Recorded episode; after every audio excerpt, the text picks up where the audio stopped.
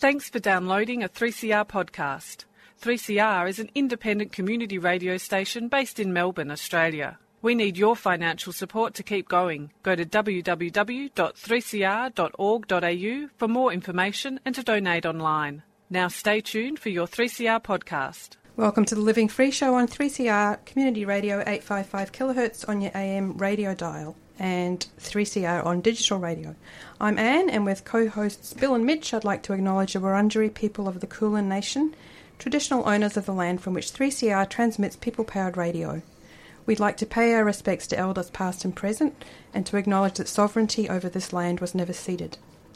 Each week on the Living Free Show, we showcase one of the many programs that assist in recovery from drug, alcohol, gambling, food, and other addictions. Our guests share their recovery stories and highlight that shared experience saves lives. This week, we're joined in the studio by Mandy, a member of Al Anon family groups. Al Anon is a fellowship of people who understand the loneliness and frustration of being close to uh, people for whom drinking is a problem. So, welcome, Mandy. Thank you. And welcome, Mitch. Thank you. Uh, so, Mandy, we'll just start you off by uh, would you tell us where you grew up? Yes, uh, thanks, Anne. I grew up in Kyabram, country Victoria, in the Golden Valley. And uh, what was your early childhood like?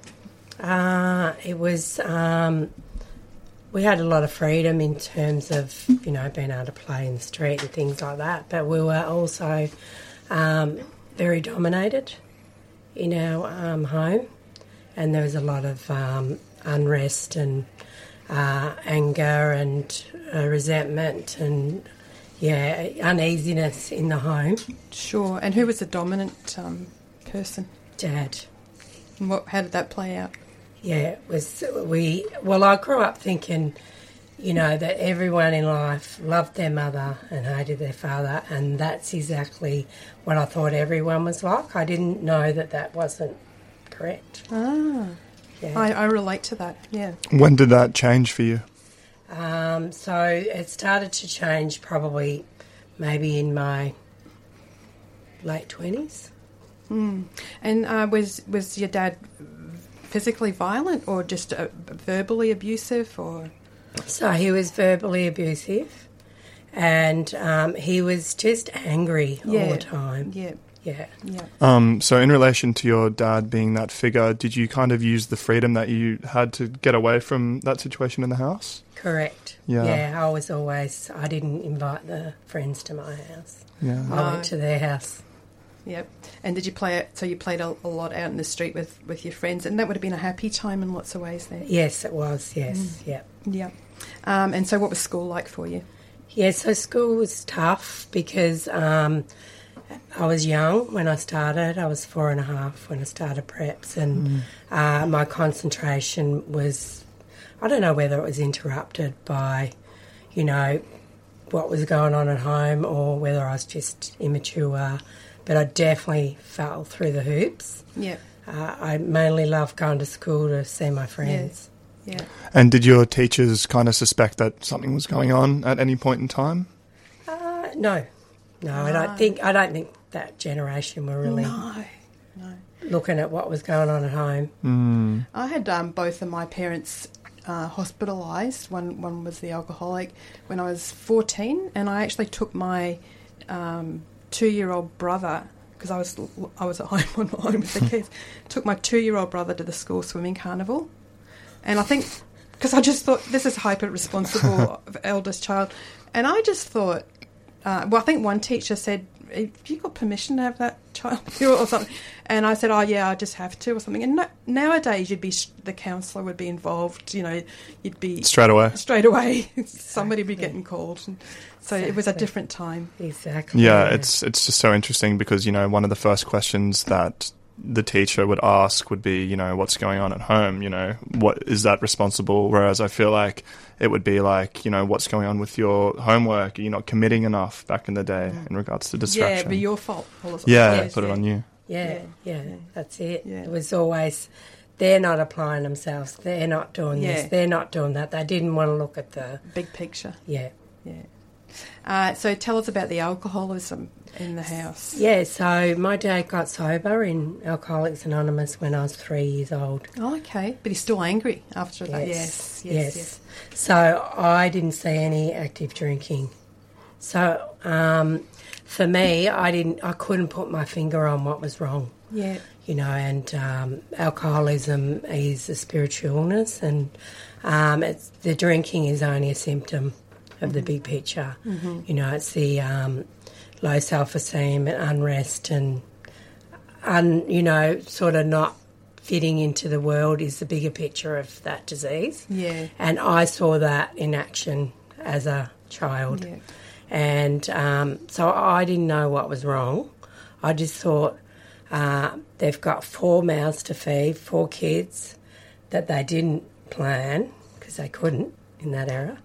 And I took it on as my responsibility to. Um, Were you the eldest? Sorry to interrupt. no, I was the third. Right. Yeah.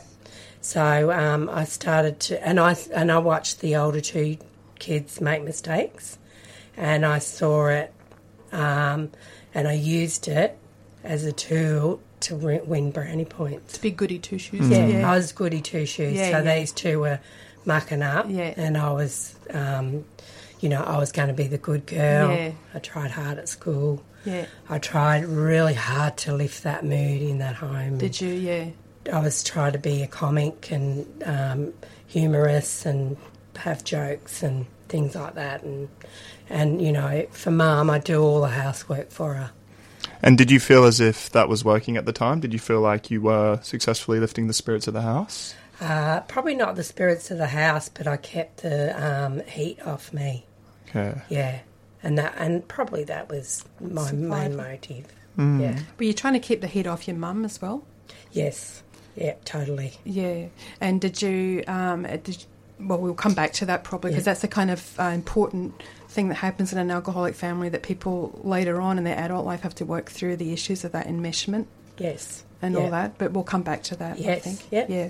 Um, so what else? What What about your other siblings? How did they cope with the situation?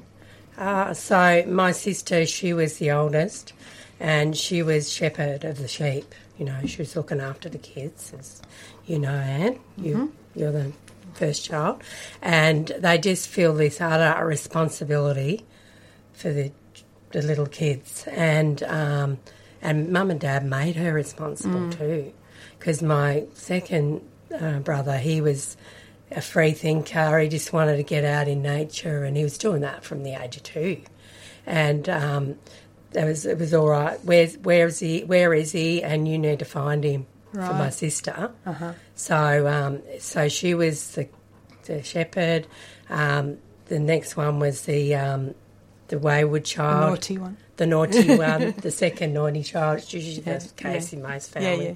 And I was the, the prim and proper Miss Goody Two Shoes, and and the baby got all the all the attention. Right? They can't do anything wrong. So Yeah. So, how did your siblings deal with your dad's anger? Because I can only imagine how confusing it would have been. Because at least with the alcohol, you can pinpoint it to something, right? Yeah. Whereas he just was angry. yeah, yeah. Well, my sister, she was uh, verbally, she verbally tried to control him. The oldest one. Yep, the oldest one. Yeah, and then the next one, you know, he he just took it really, hmm. and yeah, I think yeah, I think they had their own ways of dealing with it. And how did your mum deal with it?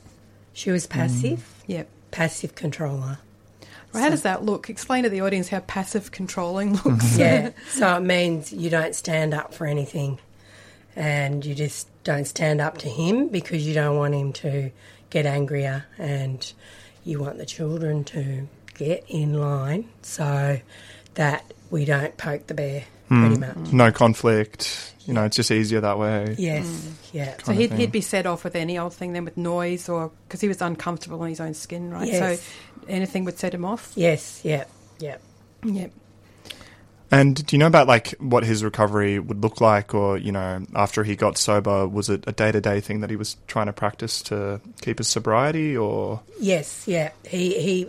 The one thing I'll give him is that he was committed to Alcoholics Anonymous, mm-hmm. and he mm. tried his hardest to go to meetings and to be there for other alcoholics, and Right. and he did that very well. But to be fair, he got sober in 1966. Alcoholics Anonymous hadn't been long Mm. in Australia, mm. and the program of recovery really wasn't practiced. At It was about time. staying sober. Yeah. It was Yeah. helping o- e- each other stay sober, and it was all guys, wasn't it? Yeah, Yeah. exactly that. Yeah, yeah. So there wouldn't have been a lot of delving into what your issues are that you've brought with you into your marriage or Yeah. anything. No, Yeah, no. Sure, totally different time. Yeah, and what were your own teenage years like, um, Mandy? Uh, so I was just like so sensitive, so self conscious. I couldn't talk to boys. I was just really uptight, socially awkward.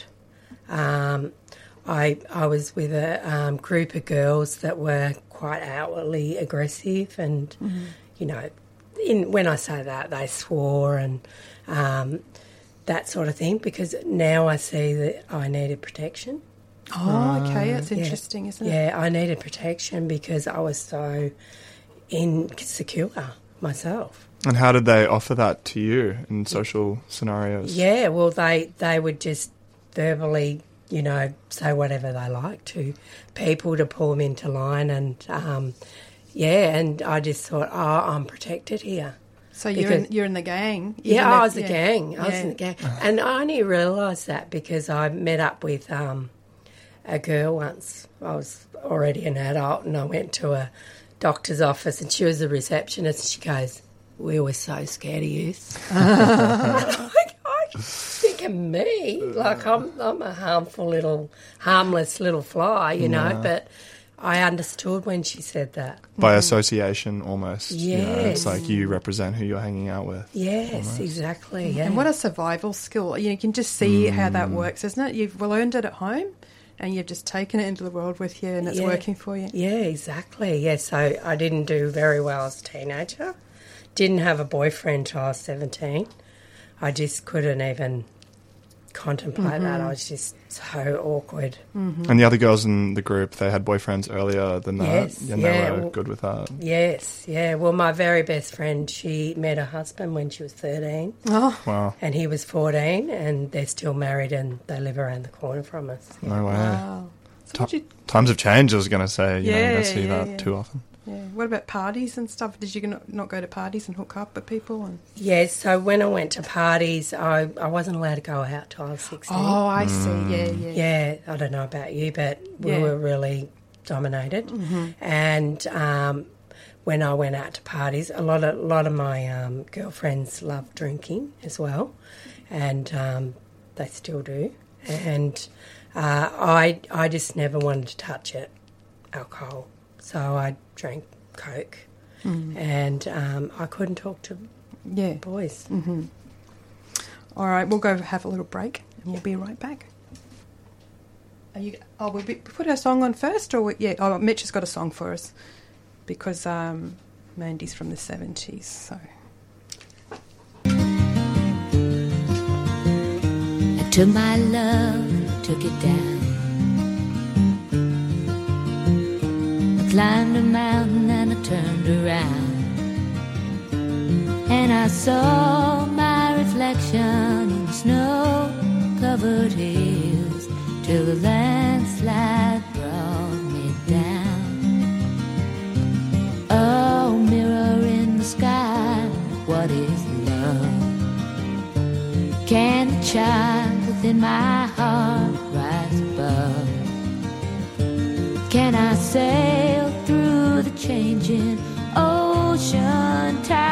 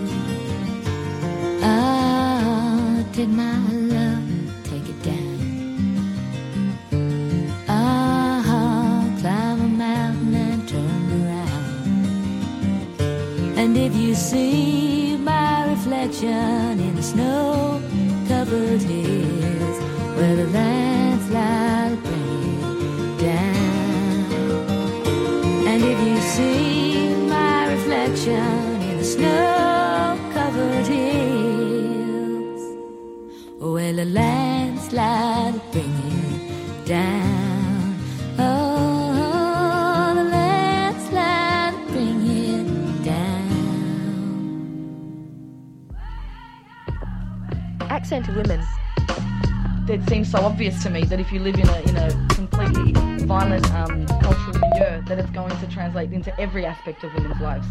Accent of Women. What's a border? They don't see it like a big wall right along the. How the can country. people live ordinary lives when they're living in such an extraordinary situation where there are two, where there are armies there and terrorists there, and such conflict every single day of their lives? Accent of Women. A show by and about women from culturally and linguistically diverse backgrounds. On Community Radio 3CR.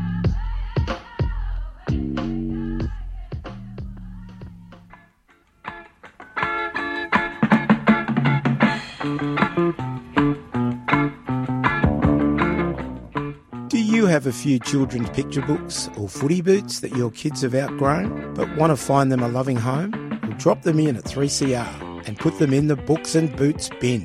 Books and Boots regularly sends pre-loved children's picture books and sports footwear to remote and regional First Nations communities and children across the country. Contact us at Books and Boots or go to the website www.booksandboots.org.au. We love a good book.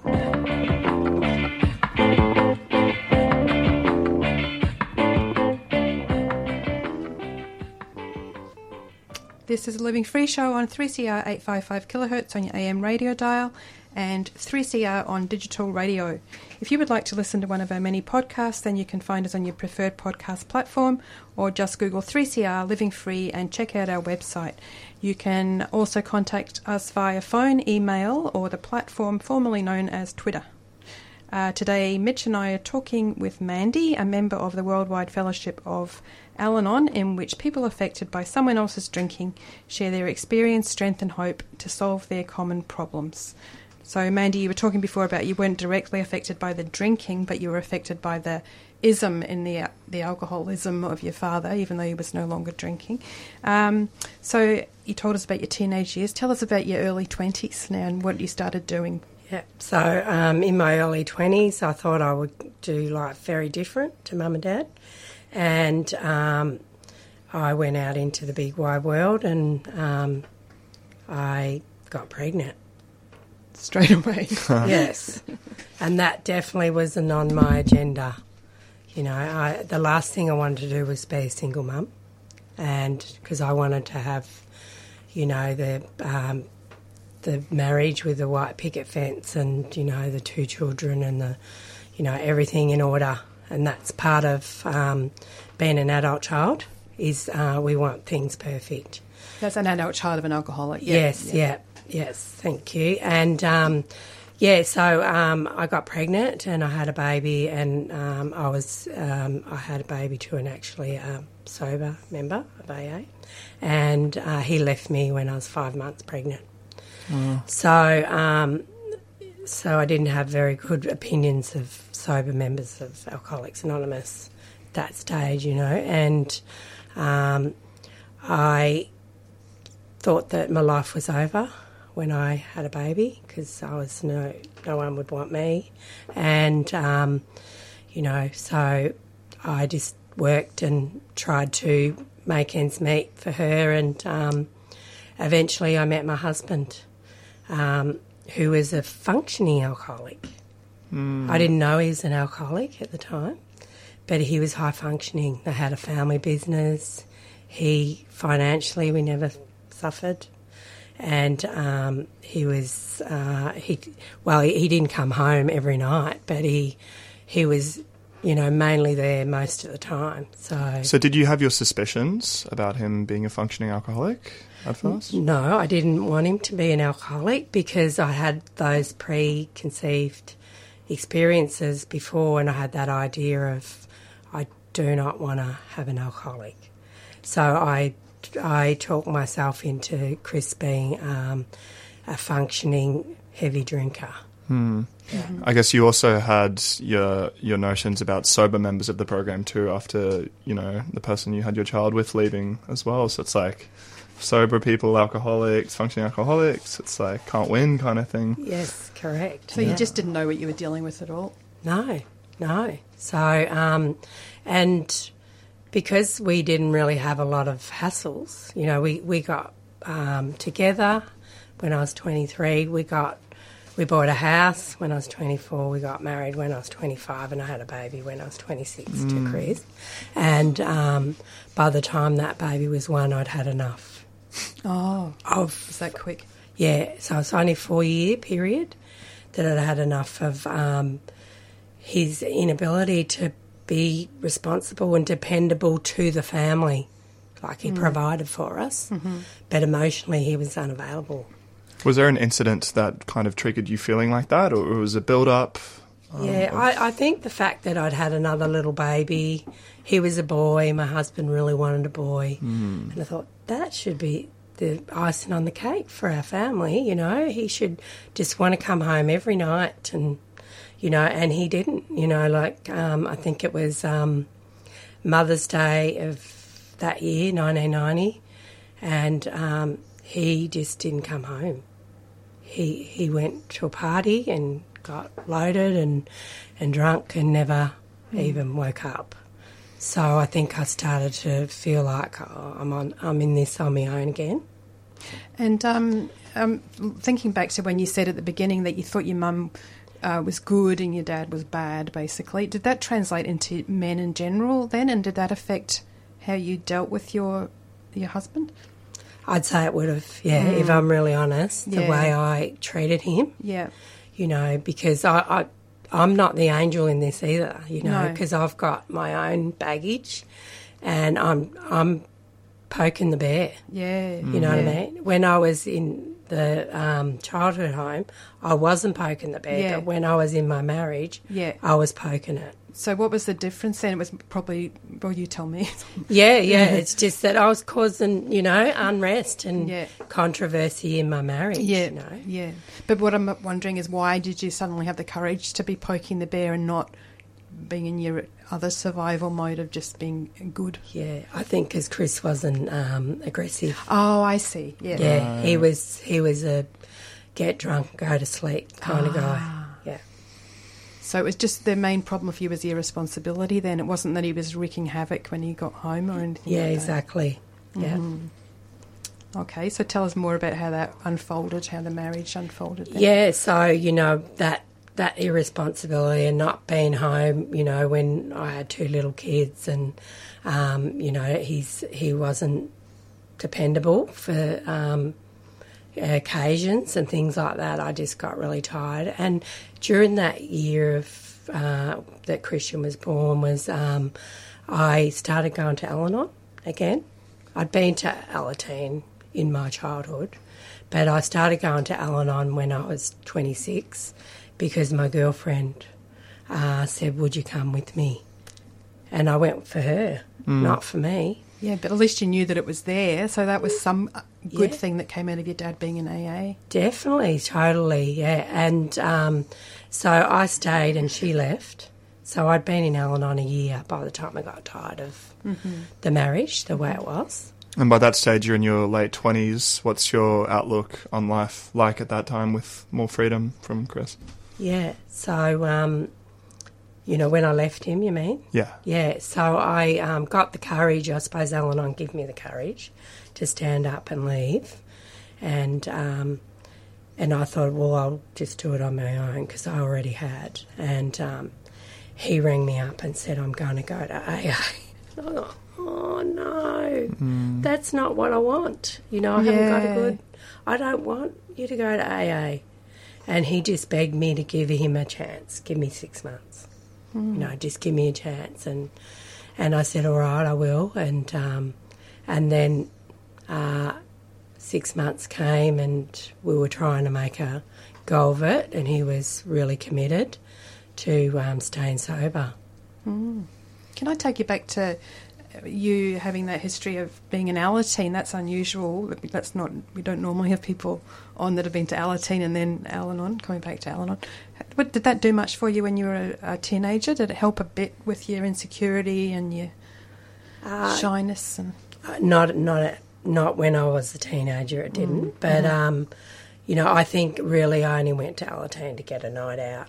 Like I said, I was dominated. We weren't allowed out till I was Uh-huh. 16 Uh-huh. I was allowed to go to Alateen though Wow. before I was sixteen. So Can't go to a party, but you know you can go get some help for yourself. yeah, yeah, Mhm. correct, yeah, yeah. Did you pick up anything from it that, that you that Ah. you stuck with you? Probably a few of the slogans and Yeah. yeah. Look, I think what it in looking back in hindsight, what it did for me is it it didn't stop me being able to ask for help. You know, to go to Al-Anon wasn't foreign, Yeah. and it wasn't that big leap over the wall to get there. Mm. You know, it was um, a open thing in our home. Um, Mum and Dad did Al-Anon and AA, and um, so it wasn't. I suppose that transition was easier because Mm. I grew up with those programs. Mm-hmm. Yeah, right. So you weren't drinking um, when you were going to parties in your teens and whatnot. And how did that progress throughout your twenties and back end of your twenties and whatnot? I started drinking. Okay. Yeah, I started drinking with my husband, and um, you know, I I got drunk and things myself, Mm. and um, but what happened for me is that when I had my my babies, my second baby, and um, I was getting to the age of twenty six, and and wanting to be more responsible. I feel that's uh, a line in our in our adult life where we want to be more responsible, most of us, and and I just thought. Uh, uh, we went out on a night out, and um, I mouthed off to a um, bouncer, and and then Chris ended up in a fight with this bouncer. Mm, so. I felt totally responsible for that, and I made a decision to never drink like Mhm. that again. Mhm. And that was the difference between me and my husband. Yeah. I could make the decision; he couldn't. yeah, yeah. You didn't have the addiction. No, I didn't have the addiction. Mm-hmm. Yeah, I just think that's interesting. You know, it was it was you that mouthed off, and then he took it upon himself to get involved and, and to fight with the bouncer and whatnot. And Mm. Yeah. yeah, he kind of thought he should step in and Yeah. take control. Yeah. Yeah. So when you st- went to your first Al-Anon meeting, so after you married, uh, did you relate straight away? Did you think, oh, this is this is uh, what I need now when I've got because I've got this um, drinker at home? Yeah, well, I didn't relate it to his drinking. Oh, you didn't? Chris's drinking. Ah, no, right. because I'm still in denial. Right, right, I don't want him to be an alcoholic. Right, I want I him to be a functional, um, you know, moderate drinker. But um, I started to feel like um, I felt better in society, in the world. Carly was at kinder at the time, and I felt inadequate there as a mum, taking my kids to kinder. And I thought, oh, I just want the world to gobble me up there, Yeah. you know. And I just thought, I need confidence. Mm. And I know that Al-Anon will give me confidence. hmm How did you know that Al-Anon will give you confidence? Well, I must have known that from Alateen, right? Right. And Just- I haven't even realised it. Just the social, just the being in a support group or in a group of people. Exactly. Yeah. And then everybody feels the same way. We all Yeah. we all put on this public face Yeah. to try and survive out there, where inside we're just imploding. Yeah. And did you befriend like other mums in Al-Anon and stuff like that? And did you, you know, share your story and Yes, correct. Yeah, Yeah, yeah. right. So there was a lot of mums at that time, and they had little babies, and and we um, hung out together and uh, Mm. really Yeah. identified with each other. Do you remember your very first meeting? But yes, yeah. So tell me what what was that like? Uh, there was two old ladies at the door. Whereabouts was that? What suburb? Greensborough. Okay. Yeah, Tuesday night, still there. um, two really old ladies, and they um, they welcomed us at the door, and they were so lovely. I, I really reckon that that's why I kept going back because Mhm. they were so loving and welcoming to us. Mhm. And what was the what then? What was the meeting like after that? Yeah, they and they didn't push us out the door. We had a cup of tea and really um, talked to each other, and they were really interested in you. Mm-hmm. Yeah. And you said that with through Al-Anon that you got courage to um, leave your husband. So, what did you hear in Al Anon that made you have that courage? Yeah, look, it, it, it, they, you know, they tell us that we don't put up with unacceptable behaviour, and um, you know, I think that the fact that I was um, starting to feel better in myself because I was going to the meetings regularly. Mm-hmm. Yep. And did that confidence bleed into your skills as a mother and your com- your own confidence in being a mother to your kids as well? Totally, yeah, Yeah. definitely, yeah. In, in what ways? Um, so you know, I I think I was able to be more comfortable in my own skin and and um, uh, confront school issues head on and um, be a part of their community as well. And yeah, so definitely. Yeah, it's what you say, comfortable in your own skin. It's amazing how much just that, before you get into any nitty gritties, just have being more comfortable in your own skin just makes you a better person for everyone around you. Does, doesn't it? Yes, yeah. Yeah, confidence is key, you know, like what you put out there for Yeah. everyone else. If they can tell you're not insecure or battling your own demons, Yeah. or, Yeah. it's super important. Yeah. Unless everyone's battling their demons and we're being honest about it, then that's not so bad. Yeah, yeah, which I'm glad is more of a thing today with Yeah. conversations around mental health and stuff like that. much. That's okay as well to work through it. That's right. Um, so we'll come. We'll have a little break in a minute, but just um, can you tell us what was what were some of the early things that you learned in Al-Anon uh, when you went back early on that, that you can put out to people listening now that you think is important for them to know? Yeah, well, to live one day at a time. Yep. That was definitely important, you know, because I was um, always projecting ahead, worried about the future and what might happen, and Mm. um, and to um, live and let live, to let other people live their own lives, and um, to you know stay focused on my own, um, to not worry about what other people thought of me. You know that um, Was that a tough one for you? yeah, definitely. Yeah, and that didn't happen overnight. No, no. And and that can be still ongoing today. Yeah. Well, all these things can be on. I mean, I, I, I mean, I think first thing in the morning, I'm always thinking way into the future or something, or in the past, what I've said to someone last week or, or something. But um, I heard in a, a, re- an Al-Anon meeting recently, a woman said she was sort of annoyed at herself for, for doing all that, and she said, um, so I said to myself. Let's just be in Wednesday and see how that goes. Let's give Wednesday a crack. Let's give Wednesday a crack. Yeah, that's right. Don't let's not um, try and live our whole life all at once. Solve all the problems of the past and the future all at once, and everyone else's problems. Yes. Yeah. No wonder Yeah. we get tired. Yeah, Yeah. definitely. So Yeah. tired. Yeah. It's such a trap that you can just fall into without even realizing. Yeah, because we're social creatures, aren't we? Yeah, and then you're on that train of thought, and it just takes you, and you Yeah. you're on the train, and Yeah. it's hard to get out of. You're listening to a 3CR podcast. 3CR is an independent community radio station based in Melbourne, Australia. We need your financial support to keep going. Go to www.3cr.org.au for more information and to donate online. Now stay tuned to hear the rest of your 3CR podcast. All right, Mitch, you've got another tune. I do, I do. This is um, a Hiatus Kaiyote song, uh, Melbourne-based band Hiatus Kaiyote, and this one is called "Everything's Beautiful." A nice song. I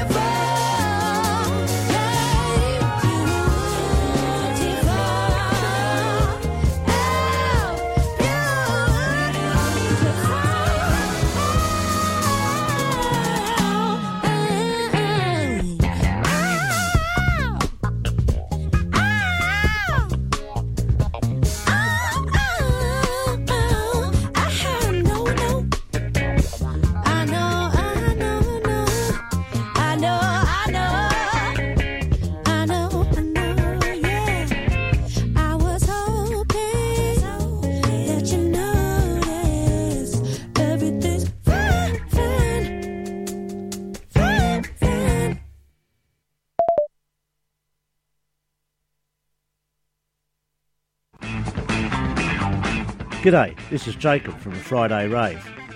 If the week's politics have left you wondering whether it's you or the rest of the planet that's gone completely and utterly bonkers, join us at 5 o'clock each and every Friday for a Friday Rave here on 3CR, where we'll do our best to reassure you that it is actually you and us. A Friday Rave, bringing the 5 o'clock drinks debrief to you here on Community Radio 3CR.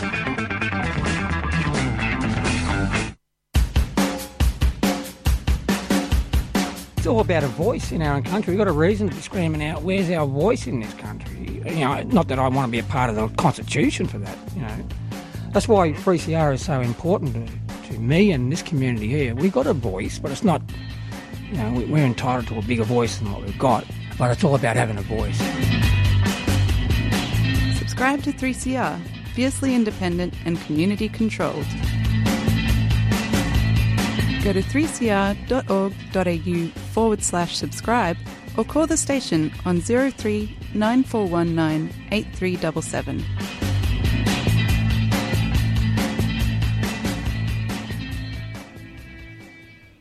This is a Living Free show on 3CR Digital Radio and live streaming on 3cr.org.au forward slash streaming. And we're talking with Mandy about recovery from the effects of living with an alcoholic. So, Mandy, recovery. Um, you said that your husband asked for six months, give him six months. Uh, so you didn't leave, or did you come back? Had you left and you came back, or you just didn't Yeah, leave? I didn't leave. You didn't No, leave, I didn't leave. Yeah. Yeah. And tell me how it all worked out. Yeah, so I'd like to say that it was happily ever after that me and Chris were in recovery. He was in AA and I was in Al Anon, but that wasn't the case.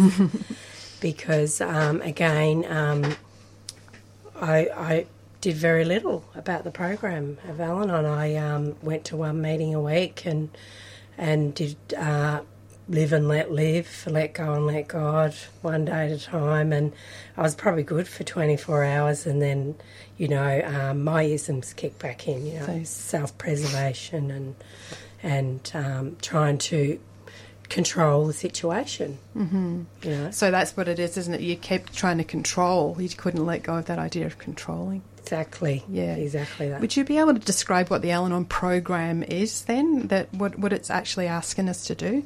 Yeah, so um, uh, my addiction is um, my need to control, and an alcoholic's a sitting duck for me. So I'm always gonna go for an alcoholic and want to control them. Uh, so I can't stop myself doing that. I need a power greater than myself to help me. Um, but I don't even know that because I'm living in my own head with my own ideas, protecting myself in a in a relationship that I don't know how to navigate. Right, so Yeah. and then Chris is trying to do his program and navigate his way to uh, get recovered in AA and and I don't want him to find someone else to help him recover. Oh, you I don't want wanna- the other AA members doing. I what- want to, yeah, I Ah. want him to go come to me. Oh, okay. You know, that's my sickness. Is that I feel like that.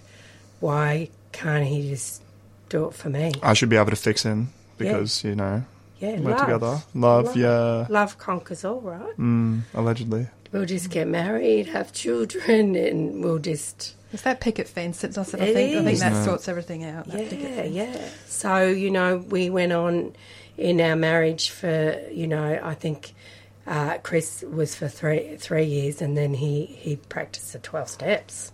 And uh, I didn't. So I was, I'm already four years in Al Anon now and I'm not doing anything. And I'm trying to slap him into submission left, right, and centre, making his recovery very hard. What sort of things? Does, what does that actually look like? What sort of things are you doing and saying? Yeah, so what I'm saying is you can't go to AA that much. Oh, okay. And you can't, you know, like you, you going to that person's house all the time, what's going on. You've got a family. I'm, I'm like a ball and chain Mm. on his foot. And, um, and I'm busy trying to get all my needs met out of this one person. And I did that. Like I Mm. thought marriage was the answer to all my que- all my problems, and that He would fill every desire in me Mhm. for the rest of my life. You Mhm. know, and when that didn't happen, I get busy doing whatever it takes, being either super wife or super aggressive or silent treatment. I was good at that. We were both very good at that. We Mm. could, I think, um, we did two weeks once. Not that is- talking? that- that is good. Silent treatment? Yeah. Wow. Yeah, which That's is- almost impressive. Yeah, it's actually a form of aggression, though, isn't it? Like, Mm. Totally. Yeah. Superpower, though. No, it's not. Yeah, No, it's it's not. Everyone out there, it's not superpower. Not it's a a, form of aggression. It's bad.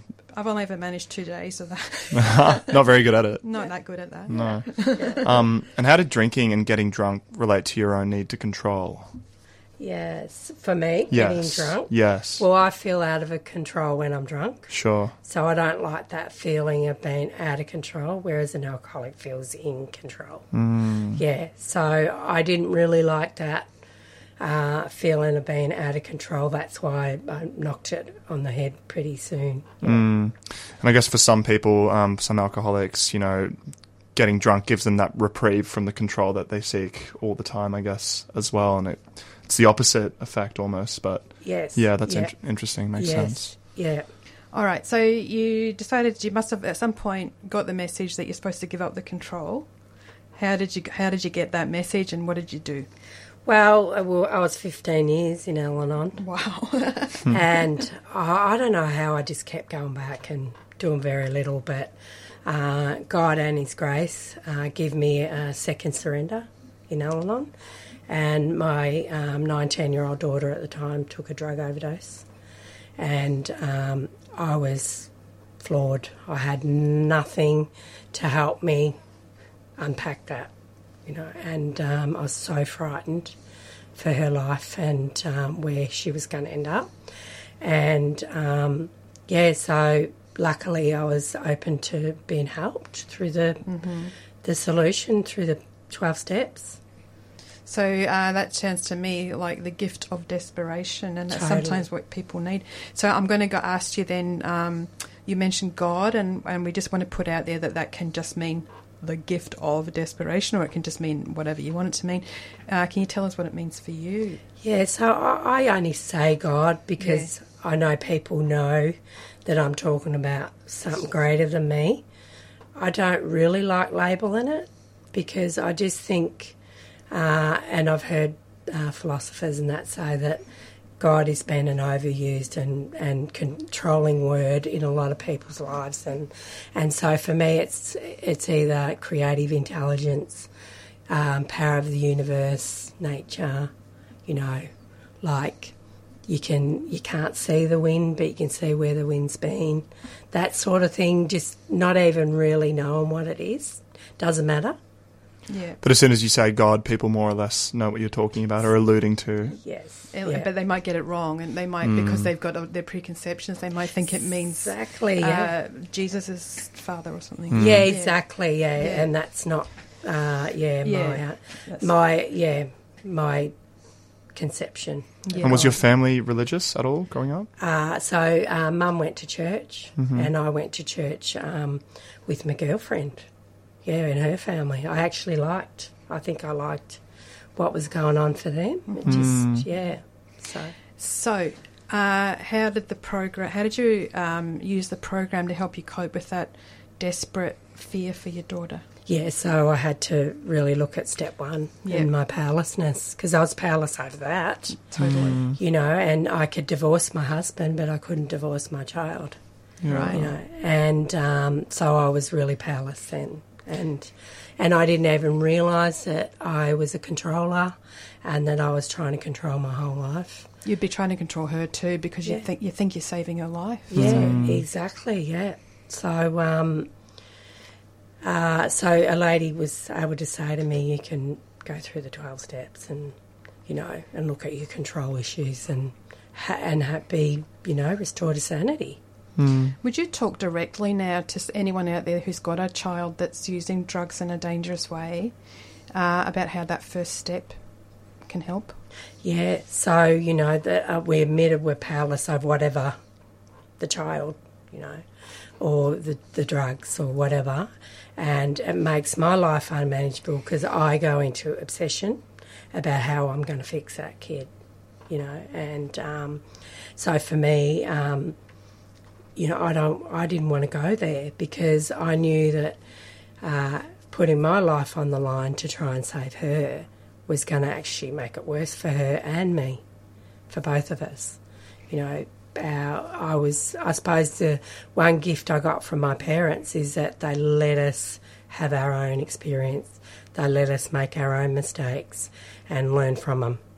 You know, and I was able to do that with Mhm. Carly Mhm. and to say, you know, you're a big girl, you can do whatever you like, you know, but I don't want to watch it. Mhm. Mm. Yeah, and Al-Anon definitely gave me the courage to do that. To say that. Yeah, to Yeah. say that. You know, Yeah. how do you say that to your Yeah. child when you're full of fear? Because the biggest fear is they are going to die. Yeah. And how did the relationship progress after you were honest and you said that? Yeah, so um, she continued. She took another drug overdose two years later. Yeah. And um, I couldn't be a bystander in that and watch it.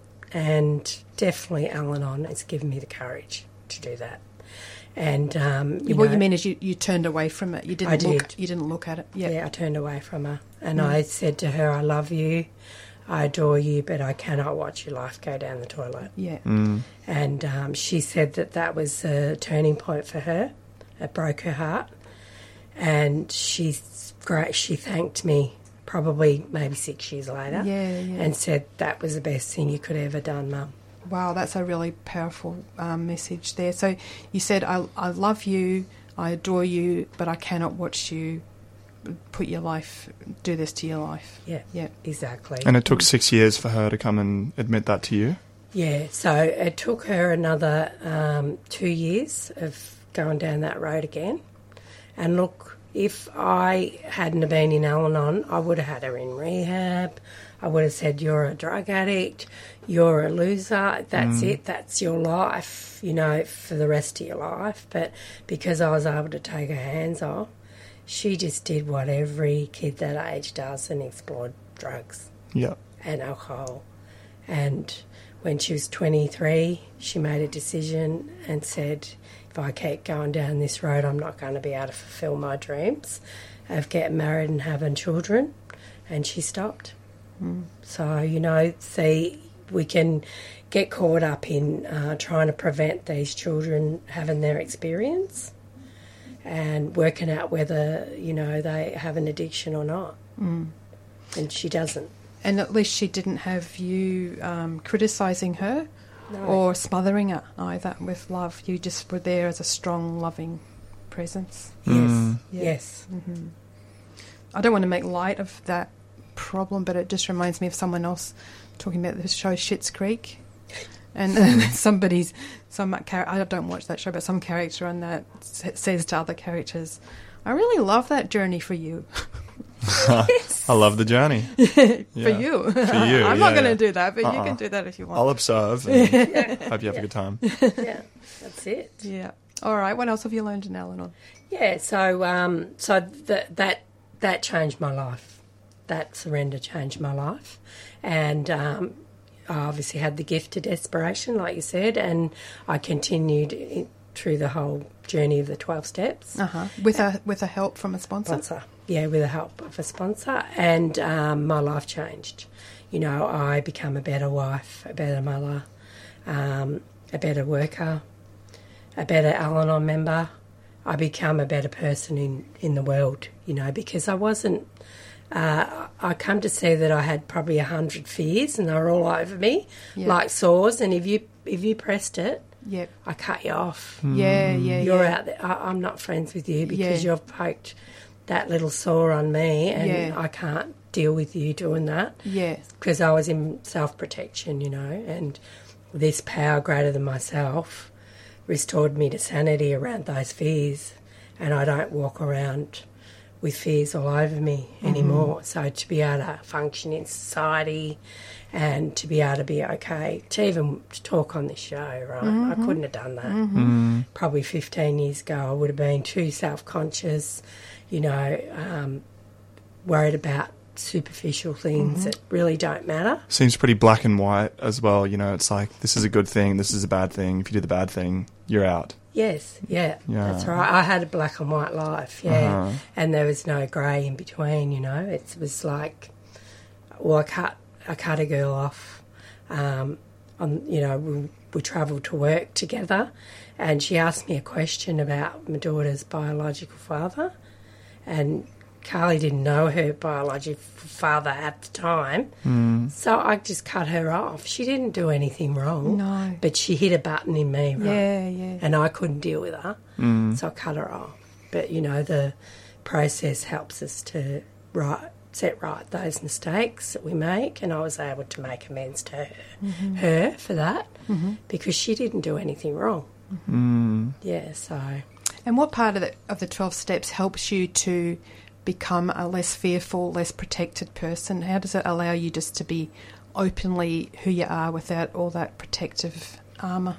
yeah, so it's about watching myself and seeing where I'm fearful every day, because you know different fears come up, don't they? And because life changes and stuff happens, like Chris is in hospital at the moment. He's had um, spinal surgery, and you know I can get caught up in you know worrying about those fears. But if I turn to that power and ask for the power to carry out whatever and Mm. to take away the fear Mhm. on a daily basis, I can't. It's like you can't live off the food you ate yesterday, so you need to eat spiritual food today. So I Yeah. need to be in contact with Yeah. whatever that spirit of the universe is. To, Yeah. It's really interesting. I've not heard of that phrase before. Can't live off the food you ate yesterday. Yeah, it's very it's a good- practical. it's a good point. Yeah, very literal. Yeah. But there is that point, isn't there, with step four where you have to just lay it out all on the table to use it to continue Nice, that idea nice. about food. Food. So it's not it's not just about white knuckling it every day. It's that you've gone through that process with a sponsor where you've laid it all out. Can you talk about how that looks and how that works? Yeah, so um, you know, I look at um, the areas where I'm resentful uh, and afraid and selfish, and I look at um, who I've cut off in the world. I've cut people off because, like I explained, that girl, you know, I'm resentful at her because she said this, and you know, how do I treat her? I don't contact her. I uh, what is it? Say gaslight or Mm. ghost Yeah, them or whatever, them, yeah. ghost them, and you know, I do that sort of behaviour, that uh, silent treatment, um, and then I look at my fears in it, and I talk to another person Mhm. about that, and um, we look at well, are these behaviours serving me? No, because they cut me off from the world. And it's not addressing anything really. You're No. just choosing to ignore more or less. Yes, yeah. So um, for me, it's been pretty freeing. And step 10 is the continuation of those It's it- four, five, six, seven, eight, nine. So, you know, I get to continually do that every day.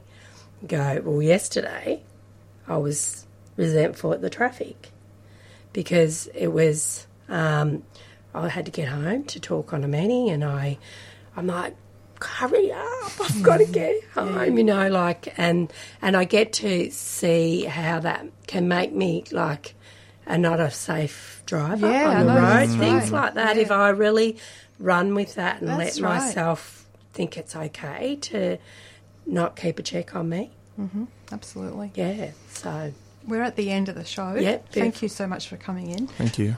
Would you just leave the audience with something, some message of hope?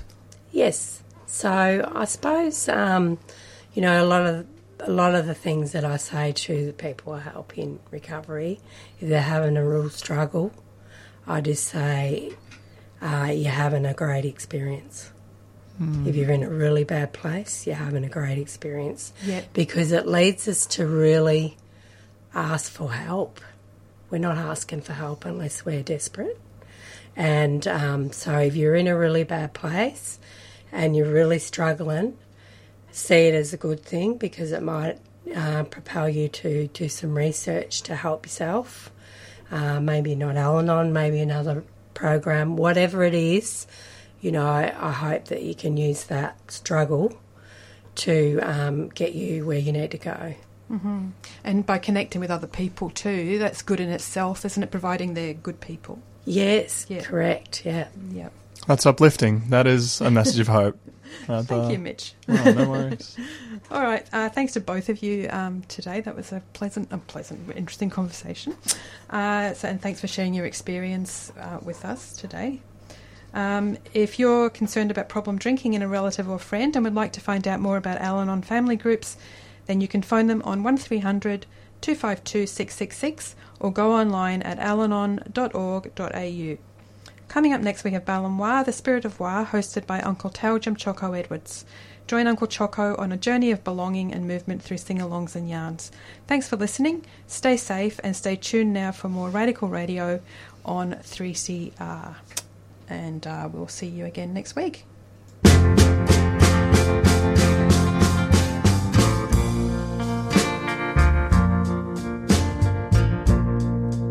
I'll never love like I did before. Don't call my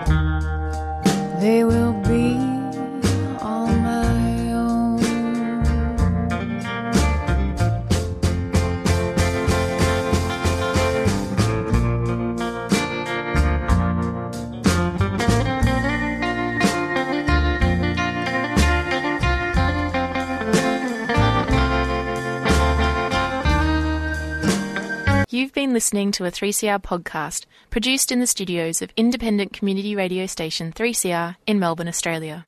For more information, go to allthews.3cr.org.au.